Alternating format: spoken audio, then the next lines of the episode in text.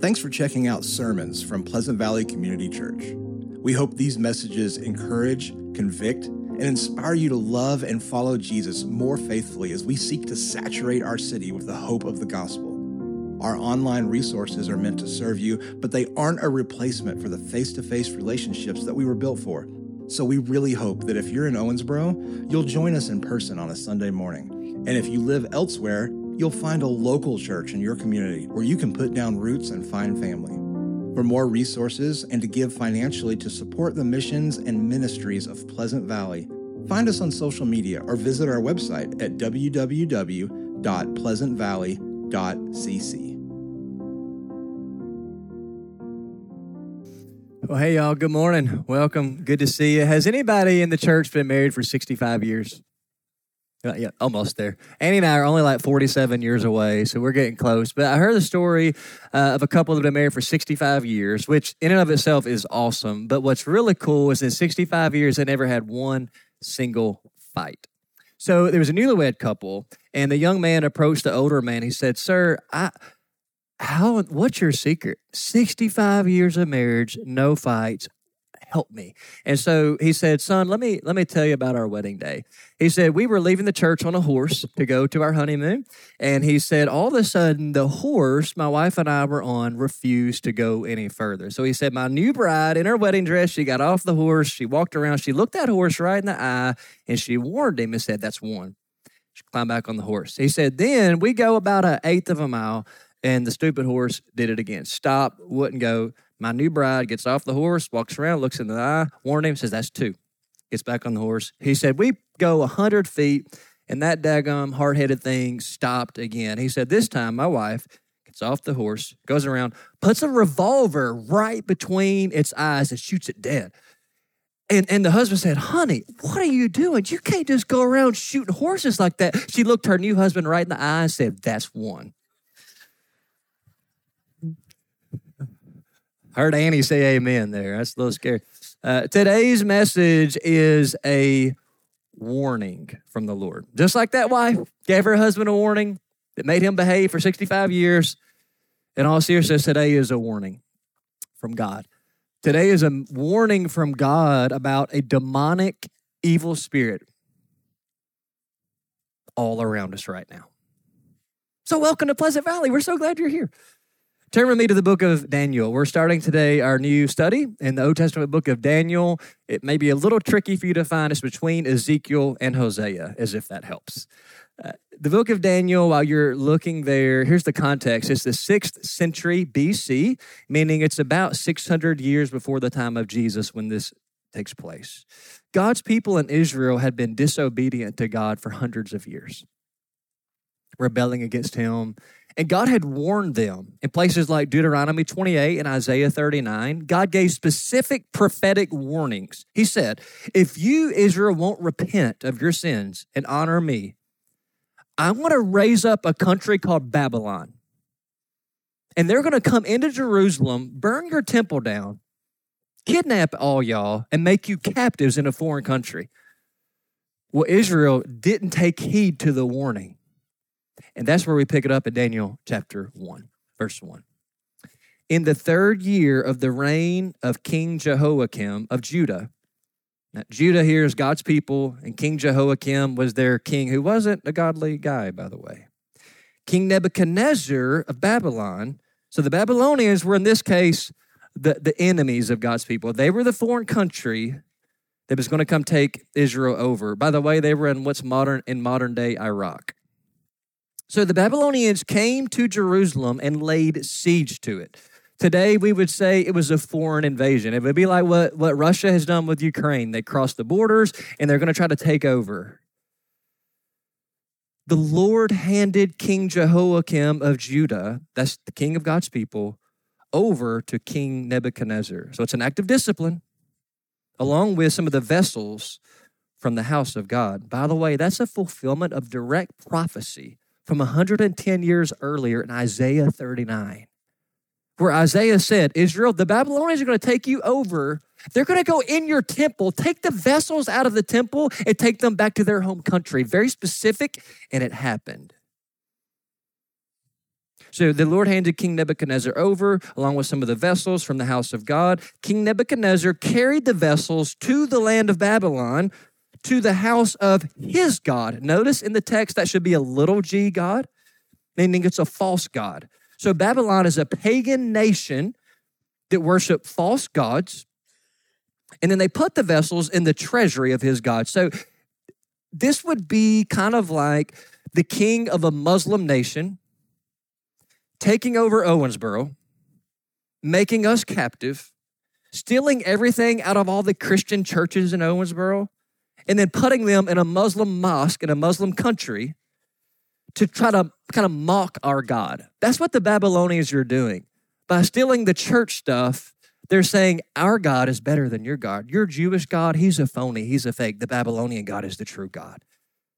Verse 3 King Nebuchadnezzar ordered Ashpenaz, his chief eunuch, remember that, that's going to be significant in a few minutes, to bring some of the Israelites from the royal family and from the nobility. This is also a direct fulfillment of prophecy from 110 years earlier in Isaiah 39. God literally prophesied, I'm going to make Babylon steal some of your best boys and put them under the authority of a eunuch, and it happens.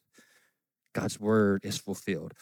Here's who they are. Verse 4 Young men without any physical defect, good looking, suitable for instruction in all wisdom, knowledgeable, perceptive, and capable of serving in the king's palace. So King Nebuchadnezzar commands his people go to Israel and kidnap all their Abercrombie models. Look what it says. Now he's very specific. He said, I want the good looking dudes, but not just good looking. He says they better be intelligent, athletic, smart, like get get the leadership potential. You know, get the ones with all A's, get the ones getting the full rides to the universities. That's who I want. Verse 4. He was to teach them, that's these young Israelite, bright young men, teach them the Chaldean language and literature. In other words, steal these young men and enroll them in the University of Babylon, where for three years they'll get a liberal arts degree. Verse 5 The king assigned these young men daily provisions from the royal food and from the wine that he drank. They were to be trained for three years. And at the end of that time, they were to attend to the king. Let me, let me summarize. The king of Babylon is kidnapping. We would say today, human trafficking. The best and brightest young men in Israel.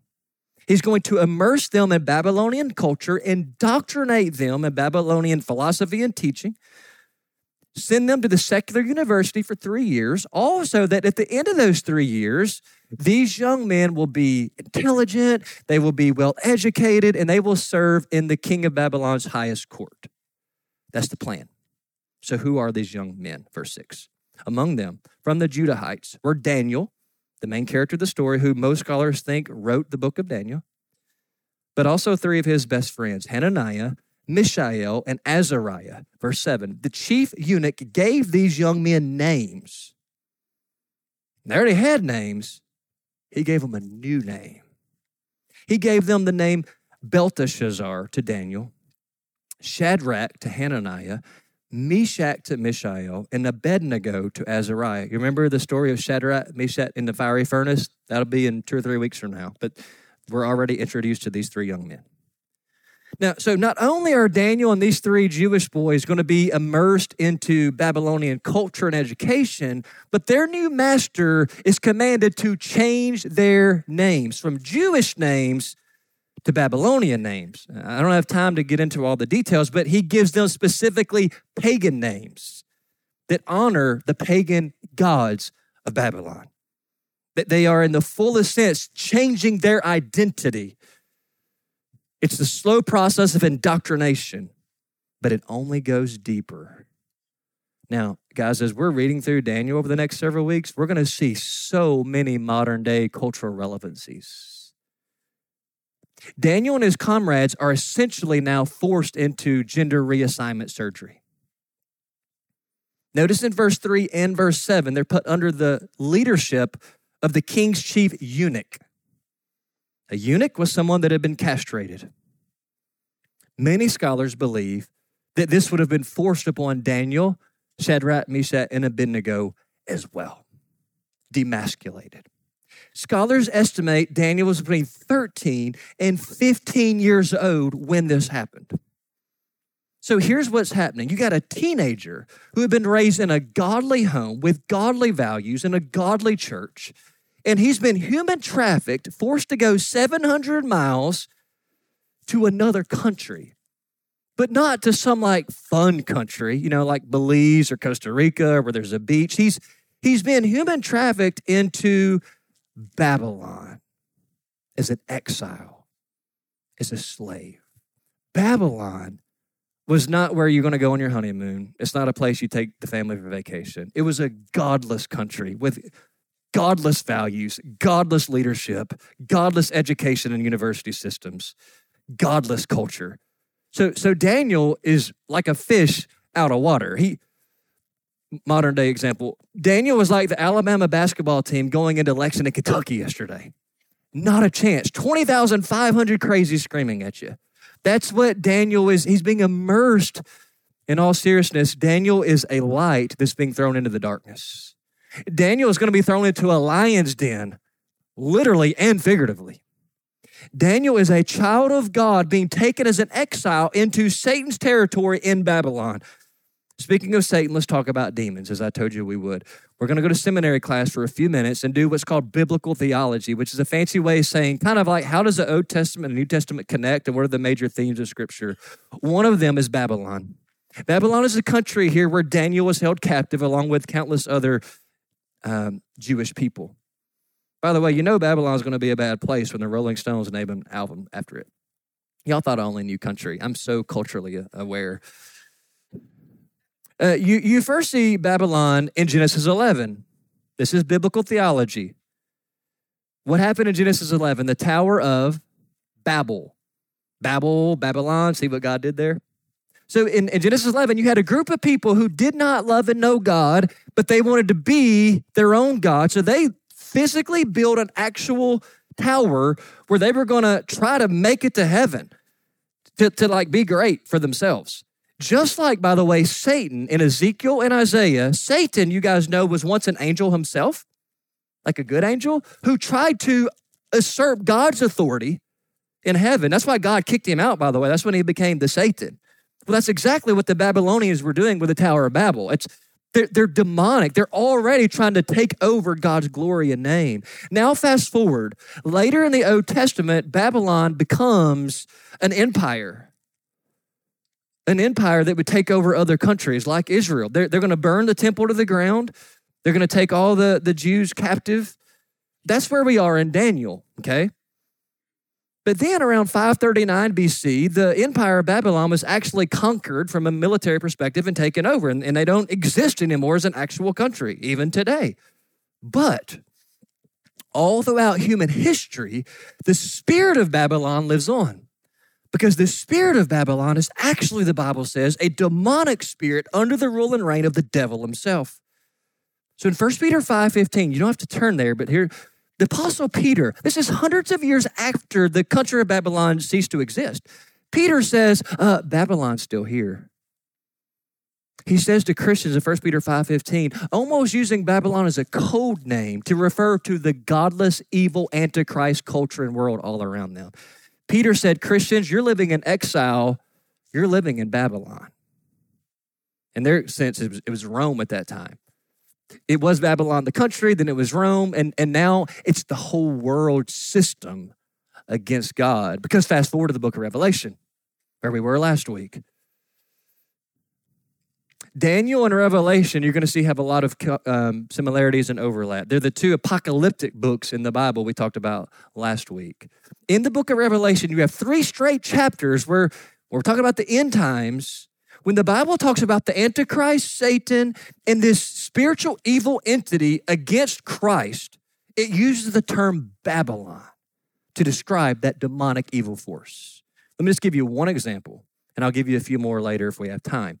Revelation 17. I saw a woman sitting on a scarlet beast that was covered with blasphemous names, blasphemy against God. She had a golden cup in her hand filled with everything detestable and with the impurities of her prostitution. We're going to see later one of the primary prevailing traits of the spirit of Babylon is sexual promiscuity and gender confusion. More about that later. Verse 5 On her forehead was written a name a mystery Babylon the Great, the mother of prostitutes and of the detestable things of the earth. So, this demonic, evil, dark force going against Christ at the end, its name is Babylon. Now, in the next chapter, in Revelation 18, Jesus at the end is going to destroy the demonic spirit of Babylon and all the world powers that go with it, throw them into the lake of fire forever. But that hadn't happened yet. We're in between, we're in the already not yet, meaning right now, the evil spirit of Babylon is still alive and well and has infiltrated our society and culture today. Let me summarize. I know this is a lot to take in. There was a historical nation called Babylon where Daniel was held captive 2,500 years ago. But the Bible teaches there's also a demonic spirit, a demonic entity, a demonic force named Babylon that is at work in the world right now, and we're living in it. Christians like Daniel, we are living in Babylon. Though we live here, this world is not our home. We are exiles. We're Daniel. We're the light in the darkness. The whole world, the Bible says, is the devil's playground. Ephesians 6 Christians, we do not wrestle against flesh and blood, but against the rulers, against the authorities, against the cosmic powers over this. Look at what Paul says present darkness. I have this, I think it's called like seasonal affective disorder or something like that. In other words, when it's cold and like gloomy and dreary outside, this time of year, like I get down and it affects my mood. So, you know, those days when you wake up and there's no sun and it's rain and it's gray, oh, it's so depressing. Well, those days characterize theologically what Paul says the whole world is really like. When Paul defines the current culture, he says it's the present darkness. Now, there's there's lies, there's Christians, like, we're, we're, we're trying to bring light, but the prevailing theme of the world is darkness because we're going against the spiritual forces, Paul says, of evil in the heavenly places. First John 5 says, the whole world lies under the power of the evil one. Brothers and sisters, this is not Mayberry. Like, I know we're in the Bible Belt, but this is not Mayberry. This is war. There's spiritual warfare going on all around us, and if we could see it, see it, it would scare us to death. And this spiritual warfare is actually one of the main themes of the New Testament. In fact, you can't talk about the kingdom of God without talking about the cosmic clash between God and the devil, Christ and the Antichrist, demons and angels, good and evil. The kingdom of God is characterized, Jesus says, by spiritual warfare, Matthew 12. Jesus says, If it is by the Spirit of God that I cast out demons, you know the kingdom of God has come. So Jesus says, The kingdom of God is it is me versus the devil. It's me showing my authority over the demonic. It's angels versus demons. And, and, then John comes along in 1 John 3 and says, The reason the Son of God appeared, the reason Jesus came was to what? Destroy the works of who? The devil. Because we often limit the scope of the reason Christ came. Yes, Jesus came to save sinners and praise God for that, but that's not the only reason Jesus came. Jesus didn't just come to save sinners, Jesus came to destroy evil. Jesus came to reclaim this world as his own. He will dethrone Satan and place himself on the throne on planet Earth. Jesus' initial devastating blow to the devil happened when Jesus died on the cross, Colossians 2.15. It comes from the proto-evangelium in Genesis 3, chapter, uh, Genesis chapter 3, verse 15. God said to Mary, or to the woman who would eventually become Mary, hey, you're going to have a baby. The devil's going to strike his heel. Your son will crush his head. That happened at the cross. So, so in, in, the, in, a, in the cosmic sense, Jesus threw a devastating blow to Satan when he died on the cross for sinners. He, he, he initiated the reversal of the curse. But while Satan is wounded, he ain't dead. First Peter 5, he is a roaring lion seeking someone to devour. John 12, Jesus says Satan is the ruler of this world. Paul said in 2 Corinthians 4 4, he's the little g God of this world. Satan is real and he's all over the place. And he's got workers. I sometimes envision him, I don't know if it's helpful, as a, no offense if you got pit bulls, is, is a ravenous, rabid, psychotic pit bull who wants to bite everybody that comes around, but, but he's on a long chain. He's tied to a tree. So, I mean, the pit bull can't just do anything. But, but, but he's got a long leash. And anybody that comes close, he'll bite the fire out of you. So, so Satan, in a real sense, is under still the authority of God. But in this current present darkness, God is allowing Satan to do a lot of stuff and his demons. That's where we live. We live in Babylon. This is a war zone.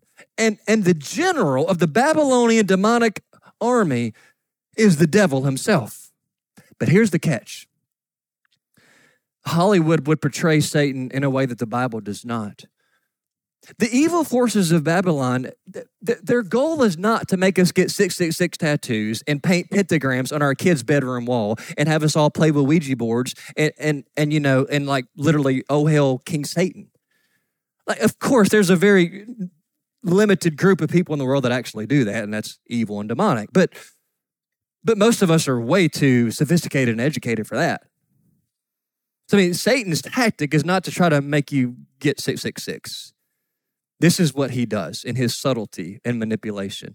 The evil spirit of Babylon wants to take our eyes off God and to conform us into the image of this world. Satan lives to brainwash us.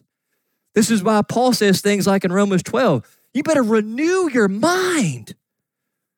Our minds are the devil's playground, and he's going to use media and culture and education systems to infiltrate our minds and change us to conform us to the image of the world. If he can't make us worship the devil, he'll make us live like the world and render us ineffective for the kingdom of Christ. Now, watch this Babylon came after Daniel when he was a teenager. The spirit of Babylon has not changed. Today, parents, grandparents, the spirit of Babylon is coming after our kids and our teenagers. Parents, grandparents, school teachers, I mean, all of us that have any coaches, any influence over young people at all, we better pray like we have never prayed before because our children and their children, they are under attack from a real enemy who wants to steal, kill, and destroy them. That stuff is real. I'm not talking about like boogeyman Hollywood. I'm talking there's a real enemy and a real cosmic force that we can't see, but it's there and it will destroy families and marriages if we'll allow it. And it preys on the young and the vulnerable. So today, what I want to try to do is show us three schemes and tactics of the prince of the power of the air, the spirit of Babylon. First, isolation. The spirit of Babylon seeks to isolate us from God's people and God's word. Verse 3 The king ordered Ashpenaz, his chief eunuch, to bring some of the Israelites from the royal family and from the nobility. So again, Daniel and others are taken 700 miles away out of their godly homes, out of their godly churches. They're separated and isolated from all godly things. When they go to Babylon, there's no Christian churches there. There's not a single Christian in Babylon initially, right? I, I mean, there's no Love, there's no Christian radio, like there's there's nothing.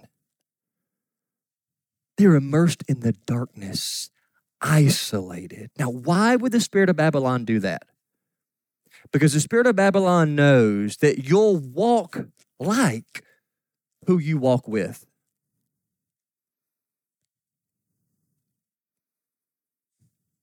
Young people,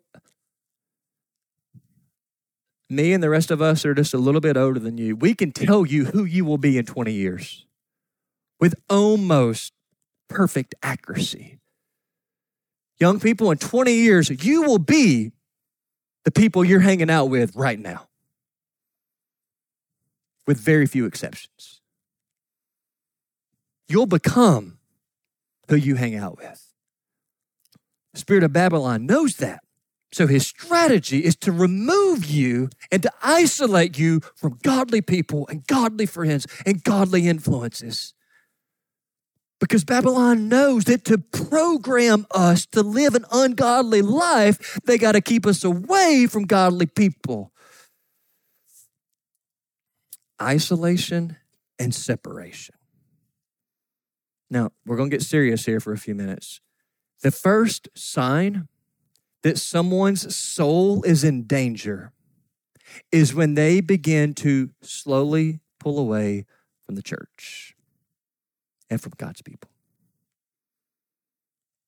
I mean, I, have been 23 years of gospel ministry. I mean, I ain't old, but I've been doing it for a little bit, and I can give you countless examples. The first sign a soul is in danger is when a person or a family begins to pull away from the church and the people of God. Let's go to scripture, Hebrews 10. Let us Christians consider one another in order to provoke love and good works. There are over 60 one another commands in the New Testament. Love one another, serve one another, pray for one another, confess your sins to one another, you can't do biblical Christianity isolated from other Christians.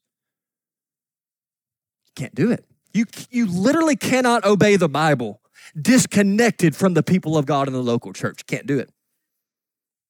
Because how are you going to practice all the one another's if you're not with God's people? Verse 25, look at what he says. Don't neglect gathering together. I heard people say, well, the Bible never says you got to go to church to be a Christian. Well, it doesn't say you have to go to church to be a Christian, but it does say if you're a Christian, you'll go to church. The Bible never says I have to go to church. Yes, it does. Like, first of all, if we're even having to like debate that, there's a problem in our heart. Like, if you're looking for a biblical excuse to not have to be with God's people, we got much deeper issues going on than what kind of music they're playing and what color the carpet is and what denomination it is. We got deeper issues going on. The Bible says, don't neglect gathering together as some are in the habit of doing. The average American professing Christian goes to church 2.1 to 2.4 times a month. Do the math. The average American Christian goes to church 20 something times a year. But we go to countless social events, countless ball games. Friends, our, our issue is not we don't have enough time. We ain't got the right priorities. You'll make time for what's important. And if we go to church 22 times a year, but we go to 15,000 social events with our kids, that's who our God is. So he says, don't neglect gathering together as some are in the habit of doing, but look at this encourage each other. But you can't encourage each other if you're not with one another. Encourage each other all the more as you see the day approaching. That's the final day of Jesus' second coming. So the Bible says, because times are only getting more intense, because the world's crazy, because all the demonic activity, because Jesus is coming back, all the more reason we need the church, all the more reason we need a community group, all the more reason we need one another. So, so watch, the Spirit of God says in the Word, gather together with God's people, gather together for community, gather together for accountability, gather with God's people for the church. But the Spirit of Babylon always counterfeits and contradicts the Spirit of God. Anytime God says something, the devil will come along and say the opposite. So the Spirit of God says, go to church. Spirit of Babylon says, you don't need the church. You don't need the church. You and Jesus, y'all are good. All you need is Jesus. You don't need the church. Well, what they don't tell you is to have Jesus is to have the church. You don't get the groom of Christ without the bride of Christ, his church. You don't get Christ the head without his body, the church. There is no churchless Christianity. The spirit of Babylon will whisper in our ear, You don't need the church. They're hypocrites. You don't need the church. They just want your money. You don't need the church. You don't fit in there anyway. They'll never accept you because of your past. You'll never be on their spiritual level. You don't need the church. Those people weren't there for you when you needed them the most. They didn't even come to the funeral when your family member passed. They don't they don't even love you. You don't need the church. Don't, you don't need to worry about going to church every Sunday. You worked hard. You worked 65 hours last week. You deserve to sleep in, man. Like, you got to take care of yourself. You need you time. You don't need to be in a community group. You don't need an accountability group. You got to be at all your kids' activities or you're a bad parent. Look, let's just shoot straight for a minute. There's a thousand excuses to disconnect from the church. And you know what? The church will let you down. I can unfortunately say if you stick around here long enough, we'll let you down. And I can guarantee you, I will let you down at some point. Because there is no perfect church. We're sinners and we drop the ball all the time. And hey, there are valid complaints we could all raise against every church in Owensboro. And, and you could raise a thousand complaints against this church. And, and a lot of them would probably be right. So I'm not denying any of that. But here's what we need to know.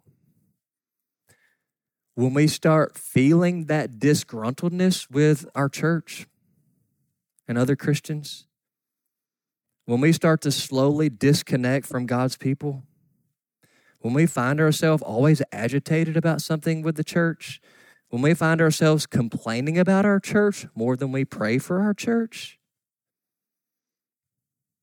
look, I'm just, I, I just say this because That, that's exactly what the spirit of Babylon wants to do. The spirit of Babylon wants to pull us away from God's people. The darkest times in my life have been when I've isolated myself from Christians. The devil hates you and he wants to pull you away because we are so much more vulnerable when we're alone. Because if the enemy can isolate us and get us in a dark room on a Sunday morning, he will start whispering lies in your head. God's not really here for you. If God were for you, why would he be letting your family go through all this suffering right now? The enemy will whisper when you're alone. Those people at the church, they don't even miss you when you're not there. You haven't been there in a month. Nobody's called you. They don't love you. The enemy will say, Your faith's not even real. You're such a phony. You're a hypocrite. I saw what you did last night. I saw what you looked at on social media. You're, you just give up on following Jesus. You're a freaking joke. And this is a big one today. It's super, super commonplace for a lot of Christians right now are like investigating, you know, different theologies and different ways of thinking. And, and, so here's what the enemy will do. You know, you're rethinking your theology right now.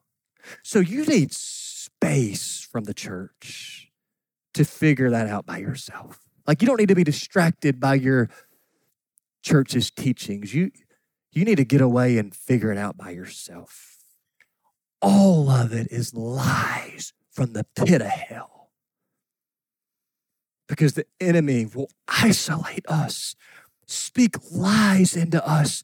And if we're not plugged in with God's people, there's no one there to counter the lies with the truth of God's word. And if you hear lies long enough, eventually you'll believe them. Brothers and sisters, I don't know how to say this poetically or elegantly.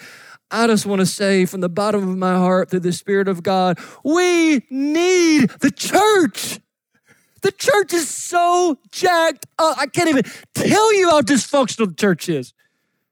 I mean, your leaders make mistakes. They were so jacked up, but we so need one another still. Because we're so jacked up, all the more reason for grace and forgiveness and prayer for one another. Because we need God's people, 1 Corinthians 12. We need community, Galatians 6. We need accountability, James 5. We need to be under, this is not popular in 2024, but we need to be under the authority of godly leaders, Hebrews 13. I'm under the authority of my fellow pastors. I'm not some lone ranger dude that just does what I want to do. I need authority in my life. I need men that love me well enough to slap me around if I need it. And we all need that.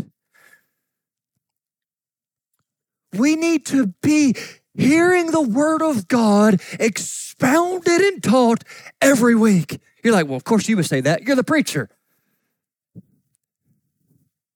1 Timothy 4:13. Devote yourselves, Paul says, to the public reading of Scripture.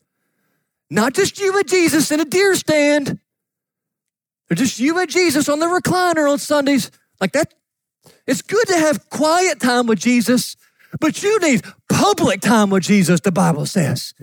Devote yourself to the public reading of Scripture, exhortation, and to teaching. The Bible says we need to be sitting under the Word of God, expounded and taught. It's why Christ gives teachers to the church. We, brothers and sisters, I love Spotify. I love Christian music. Like I love being, you know, sometimes working out. It's either Tyler Childers, Eric Church, or um, a Christian band. It's like, and so it's good to have personal worship where you're singing in the shower. But friends, the Bible says we need to hear other Christians sing over us. Ephesians 5:19. Minister to one another through psalms and hymns and spiritual songs, singing together. I need to hear you sing the gospel on Sunday because some Sundays I don't believe it. I need you to remind me it's still true. Because if you're falling apart and you're like, I don't even know if I believe in God anymore, but if there's 800 people around you praising God, I trust in God, my Savior. You're like, okay, if He's good to them, He must still be there. You need the church. You need the church. In the Bible, there's no such thing as Lone Ranger Christianity. It, it, it's an American cultural phenomenon, but it doesn't exist. It's part of an individualistic society and culture where we value the self over the group. It's not biblical. So, brothers and sisters, I, are you finding yourself isolating more and more? When your Christian friends text you, like, hey, I missed you in community group. Man, I haven't seen you. Where have you been? Are you starting to not respond to them? Are you pulling away? Is it becoming easier for you to skip church? Are you not in any kind of discipleship group or community group or biblical accountability group? Are you always looking for excuses to disconnect from Christians? This, is just this is a warning. There's something deeper going on in your life than you realize. And you may not be consciously choosing this, but the spirit of Babylon is trying to isolate you. Because watch this people always drift from people of faith before they drift from their faith. Nobody ever left the church and came out closer to Christ in the end. On that note, I want to say a quick word to high school and college students. When you all go off to the university or to the military or to the workforce or wherever you go, please, whatever you do, make your number one priority to find a faithful Bible preaching church and get plugged in. For the sake of your soul. Because listen, especially those of you that are going off to secular universities, you don't know this, but trust me, you are going to be like a lamb led to the slaughter. You're going to be fed lies from professors and social agendas. They're going to try to indoctrinate you, and you are going to be a sitting duck. The Satan's playground is college campuses and 18 to 25 years old because you're so vulnerable and you're so moldable, and you want to re- overreact from your parents' religion and your grandparents' religion, and Satan will pounce on you. You better immerse yourself in the church, in the Word of God, in God's people, or it's game over for you. Satan is picking off young people raised in the church left and right. And we just send them off to the universities with no guidance, no prayer. We, they're like lambs being led to the slaughter. They need our prayers. They need accountability. They need moms and dads to stay on them. Young man, get your butt in church.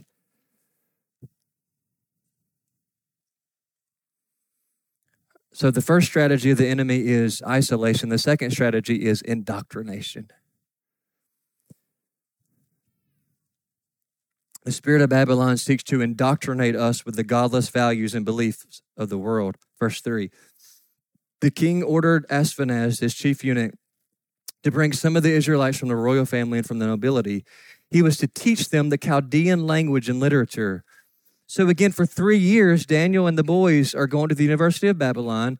But this isn't just education, this is indoctrination. So, there's nothing wrong with learning calculus and, and history and, and, all these things. That, that's, that's common grace and knowledge that we can learn of. And God's not threatened by that.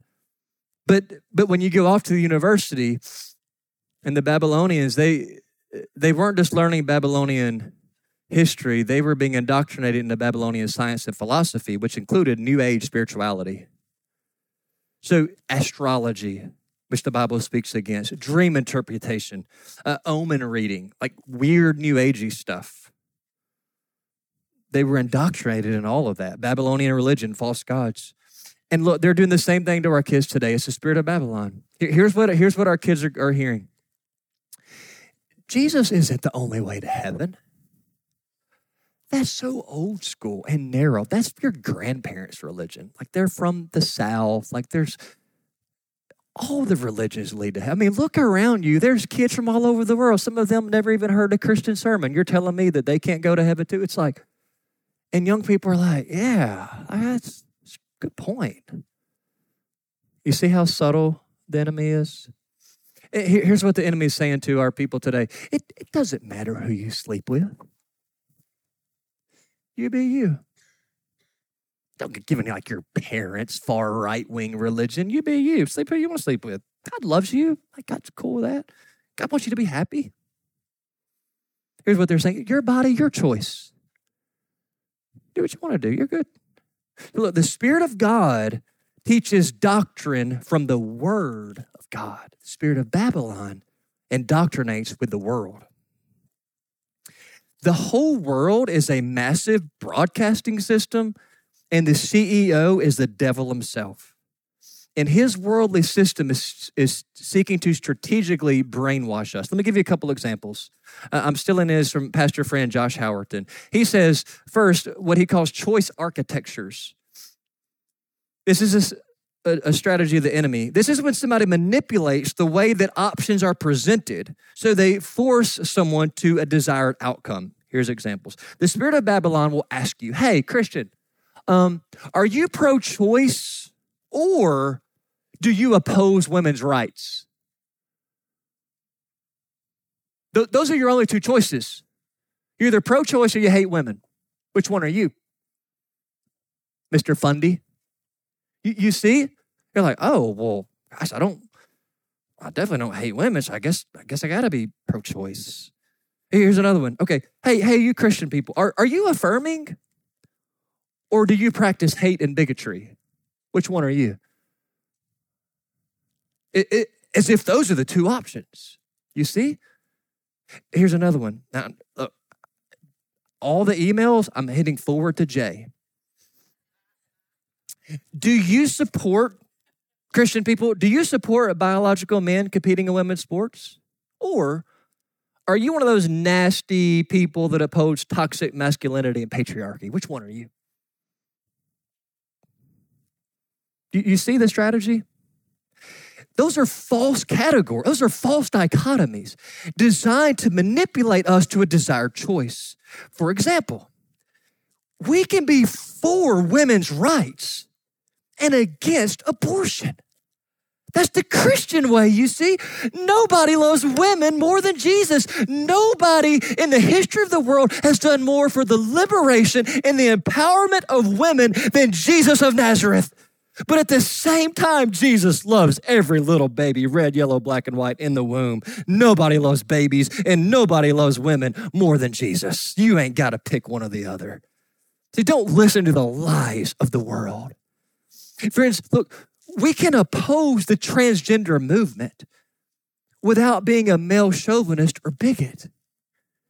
We can love the person love them and care for them and have them into our homes. And, and it's like, come to church with me. And you could sit by me. You could come to my, we can love the person wrestling through gender stuff.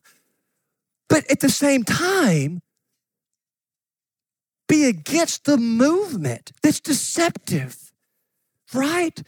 So when we accept the world's categories, we will eventually accept the world's conclusions. So just be mindful of how the spirit of Babylon will try to indoctrinate us. Now, here's a second strategy.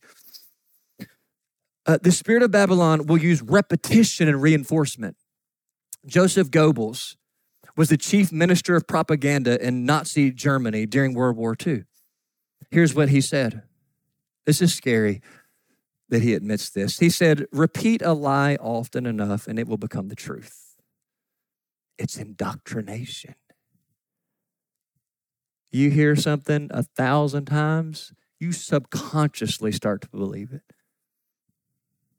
So in, in our culture, we don't like drop lies as propaganda by like airplanes flying over Owensboro, you know, like they did in Germany and like drop it into the city and you pick it up and read all this. That's not what we do the, the way we repeat lies to the culture is through late night talking heads on the evening news. And that's on the left and the right. Parents, can I can I say this in a conservative church? Some of us are being uh, discipled by Fox News a lot more than we are the Word of God. And to be an equal opportunity offender, some of us need to spend less time on MSNBC and CNN and more time in the Word of God. Don't let the culture disciple you, let the Word of God disciple you. Because Fox and CNN and MSNBC and all of them, they all got an agenda, and it's not Christ. Now they may have some good values along the way, but you but that doesn't mean they're doing it for the glory of Christ. So, so there's late night news people. And then here's what else we do we indoctrinate through repetition with secular agenda driven viral videos on TikTok and Instagram and Twitter. This is more maybe of a young person thing. So this is a warning for y'all. But we also do it through hashtags on social media. So all the hashtags and all, all the trending stuff on Twitter, they sound innocent and catchy, but watch this there's always an underlying agenda. Because who is the CEO of the whole movement? It's the devil himself. And we don't realize it, but the messaging we're receiving on social media that's trending is actually reprogramming our brains to think like the world. Let me give you some examples. Hashtag you do you. You're like, yeah, I like that. You do you. It's about time I do some me. That's right. I'm always doing for other people. I'm going to do me for a while. The world says, hashtag, you do you. Jesus says, deny yourself. The worst thing you can do is you. Hashtag, love is love. I mean, like, who wants to like refute that? Like, who's going to stand up in a college class and say, no, like, I'm not for love? Like you, you, you see how it's like subconsciously, subliminally manipulating us? Love is love. But the truth is, if it's not how the Bible talks about love, it's actually not love at all. It's dangerous and destructive. Hashtag follow your heart. Yeah, I'm always listening to everybody else. Dang it, I'm just going to follow my heart. God comes along, Jeremiah 17. Your heart is desperately sick and unbelievably deceptive. Whatever you do, don't follow your heart. It'll lead you to hell. You, do, you, do you see how the enemy counterfeits the word of God and contradicts? Okay, let's do another. I could, these are so fun. Uh, if y'all have ones, text them to me. Maybe I can include them. Um, oh, uh, somebody gave me one after church in the first service, and I forgot. It's I think it's YOLO or something. You you only hashtag you only live once. You only live once. What happens in Vegas stays in Vegas. Newsflash: chlamydia does not stay in Vegas. Okay, that wasn't like. it's getting late. We should probably land the plane. Because I'm pretty sure I just talked about chlamydia. I did it in the first service and it was awkward and and I did it again. Why did I do that? You got to be honest though, that's pretty funny. I actually heard a pastor say it one time and I stole it from him. So email him. No, seriously. Okay, here's another one. Hashtag uh, good vibes. I, no offense if you've done this because like there's grace, whatever. But Like well, Christians, what does that even mean? Like prayers and vibes, like that's so new agey. Like there's no, what is a vibe?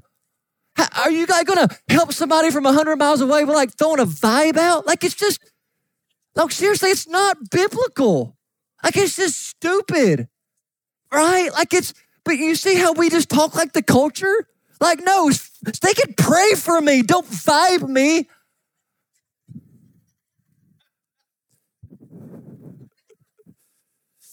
All right, let's do another one. Ha- hashtag only do what makes you happy. Dang it, I'm going to start. It's time for me to be happy. But Jesus comes along and says, No, no, no, no. Lose your life if you want to find it. There's, there's nothing wrong with the pursuit of happiness, but if you want to find happiness, don't pursue happiness. If you want to find happiness, pursue God because in his presence there's the fullness of joy. Everything else is counterfeit and superficial. One more. Hashtag stand on the right side of history. Who, who don't want to do that? Who wants to be the oddball at work? Who stand on the right side of history? Jesus says, He who is not with me is against me. You see, so all the cultural jargon and hashtags sound good, they sound innocent enough, but each of those phrases I've just read through has a hidden definition of the meaning of life, and they're all contrary to the Word of God ultimately. Brothers and sisters, just because something is trending on Twitter does not mean it's from God. And if we're not careful, people of God, we'll end up living by hashtags, not Bible verses. Our goal, Pleasant Valley, is not to stand on the right side of history. We want to stand on the right side of eternity because history is going to be judged by the spirit of Babylon. Eternity will be judged by the Son of God. All right. It's totally time to go. Like, and so if you need to leave, you can do that. I totally won't be disrespected, but I really need to get in this third point because this is important. Okay. This when y'all come to the third service, you get unfiltered, Jameis, and you got no time restraints because we ain't got to get other people in the parking lot. So like I'll I'll stay till two o'clock. I'm just, just gonna say. So if you want to like get out at a reasonable time, come to the first two services. Number three, seriously, this all right, let's get serious again. And this will be I, I can do this in five minutes. All right. Number three, the spirit of Babylon is a spirit of sexual sin, promiscuity, and gender confusion. Now, guys, look, these categories I know hit close to home for a lot of people in this room. I know this is sensitive, this is highly emotionally charged. This is not a joke. Like people are hurting, dealing with sexuality and gender. Like this is serious. So we're not like this is not like to be judgmental. This is not to take shots. This we, we gotta be humble when we have these conversations. At the same time, brothers and sisters, God has not called me as a pastor, and God's not called us as a church to be politically correct. God has called us to stand faithfully and courageously upon His word, even if it goes against the grains of the culture. Brothers and sisters, God's not called your pastors to tickle your ears. God has called your pastors to tell you the truth.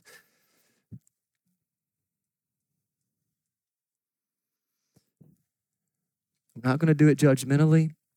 It's not our heart.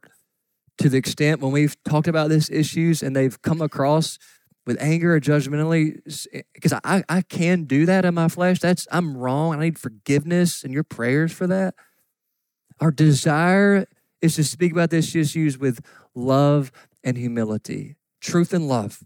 Grace and truth. That's the way of jesus. So that being said here we go. In the book of revelation lied about the five minute part in the book of revelation when we see this evil spirit of babylon she is by and large characterized um, by attacking God's design for um, human sexuality. I'm not going to read through all of them for the sake of time, but if you want to jot down these verses, Revelation 17, 1 and 2, Revelation 17, 4 and 5, Revelation 18, 2, Revelation 18 9, over and over again, watch this. When the Bible talks about Babylon, it uses language like the kings of the earth committed sexual immorality with Babylon. She's the mother of prostitutes. They became drunk on the wine of Babylon's sexual immorality. Babylon the Great they, they drink her sexual immorality. They commit sexual over and over again. When the Bible talks about the spirit of Babylon, look, it's always wrapped up in sexual promiscuity. Like all sins are awful, and in a real sense, all sins are the same, you could say. But not, I don't believe that all sins carry the same weight from the enemy and, and, and have the long term same repercussions and consequences. Some sins are more likely to entangle you in other stuff than others. And sexual promiscuity and dysfunctionality and gender stuff, it's right at the top of the devil's list of ways to entice and tempt and destroy. Because we're just going to shoot straight here. Satan knows if he can get in a person's pants, he can take down a whole family. And if Satan can get in enough pants, he can take down a whole society. And if Satan can make us forget what it means to be male and female, he can destroy a whole civilization. And he's doing it right before our eyes. Can, can, can I just say this? When a five year old little girl is being told by highly educated professionals that she may be a boy, that is an act of warfare by the principalities and powers of darkness.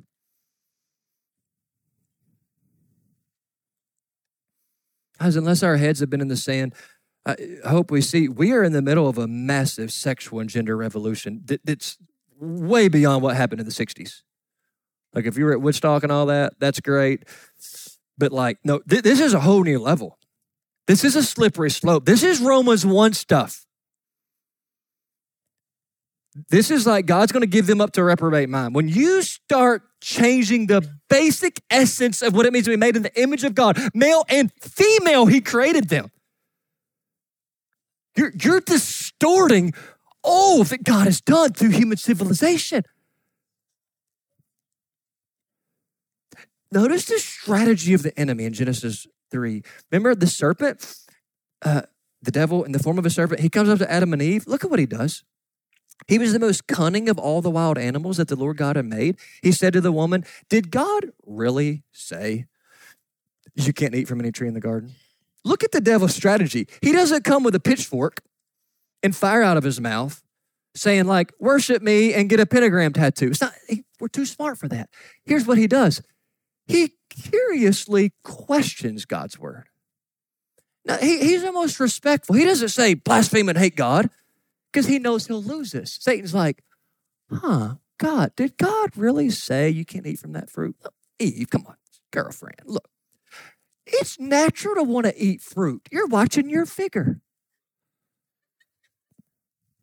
You were born with a desire to eat fruit. God made you this way to, that you want to eat good, healthy things. That can't be wrong, right? I mean, does would a loving God tell you not to eat something good for you? You, you see what Satan is? You see, he curiously questions. Now, listen closely. And do you hear the spirit of Babylon today? Watch this.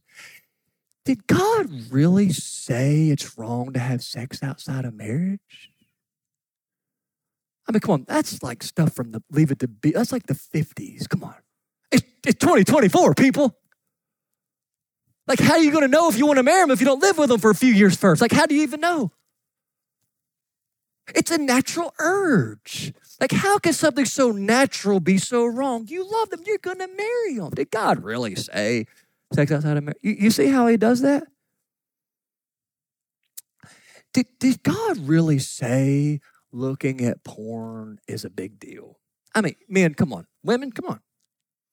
I mean, at least you're not actually with the other person. All these other dudes at work, they're actually having physical affairs. Porn ain't hurting nobody.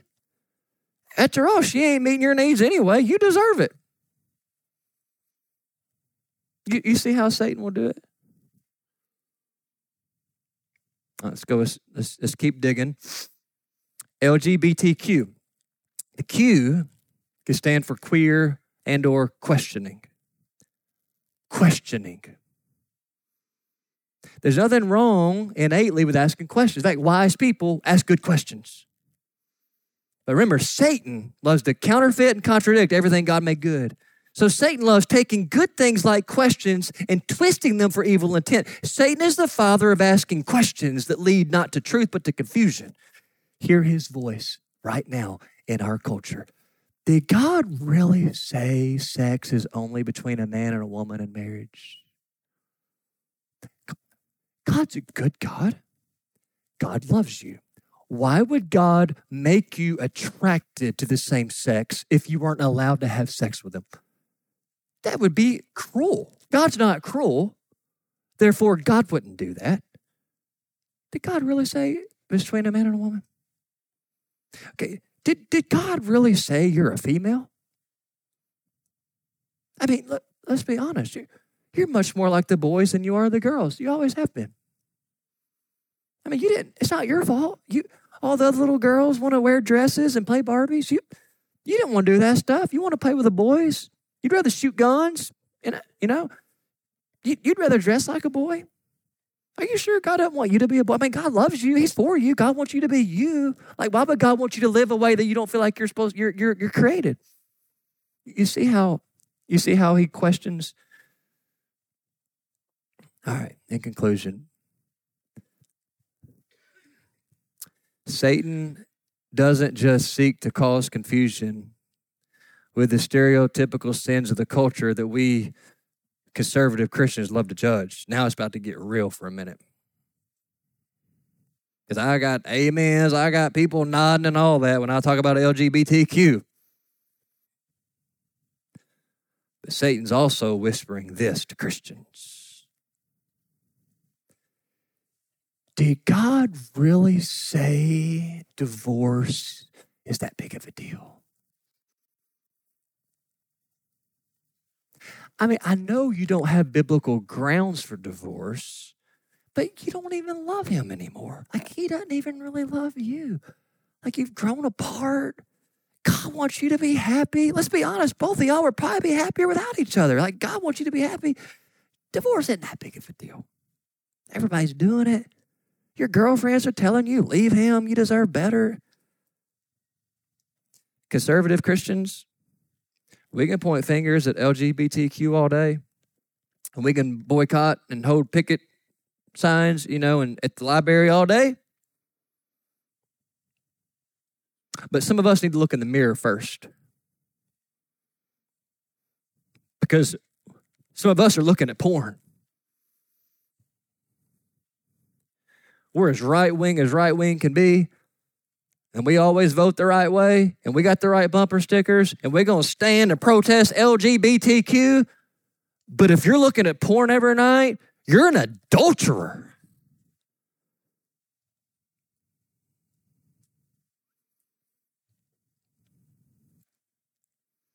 How many of us are pointing fingers at the gay community? But married people, we're withholding physical intimacy from our spouses. In 1 Corinthians 7, there's a direct connection between letting the devil get in your bed and not being together physically. I didn't say that, God did. Brothers and sisters, we're pointing fingers at the left when there are Christians getting divorces without biblical grounds. And our sin is just as bad. Because it's all the spirit of Babylon. All right. Let's let's stand together. I'm I am sorry for going significantly over. I hope that God will use this. Here's let's bow our heads and our music team's going to come and but here's what we're going to do. Guys, we we need to pray okay? We we need to pray before we go home. And so we're going to do warfare prayer. I'm going to invite as many of you as feel led to come down here to the front and let's let's get on our knees in prayer. Guys, listen, the way we do spiritual warfare is not through social media campaigns and and boycotting stuff like Disney. Like the, the way we do warfare is by getting on our knees. And so we're going to put a verse on the screen from the Lord's Prayer, where Jesus said, Pray like this Do not bring us into temptation, but deliver us from the evil one. Let's pray that verse together as a church. Hey, y'all, let's, let's pray that for our kids. Let's pray that for our grandkids. Let's pray that for our church. Let's pray that for our marriages. Let's pray that for our schools. Let's pray it for our colleges. Let's let's do warfare prayer in Jesus name together. Thanks for checking out sermons from Pleasant Valley Community Church. For more resources and to give financially to support the missions and ministries of Pleasant Valley, find us on social media or visit our website at www.pleasantvalley.cc.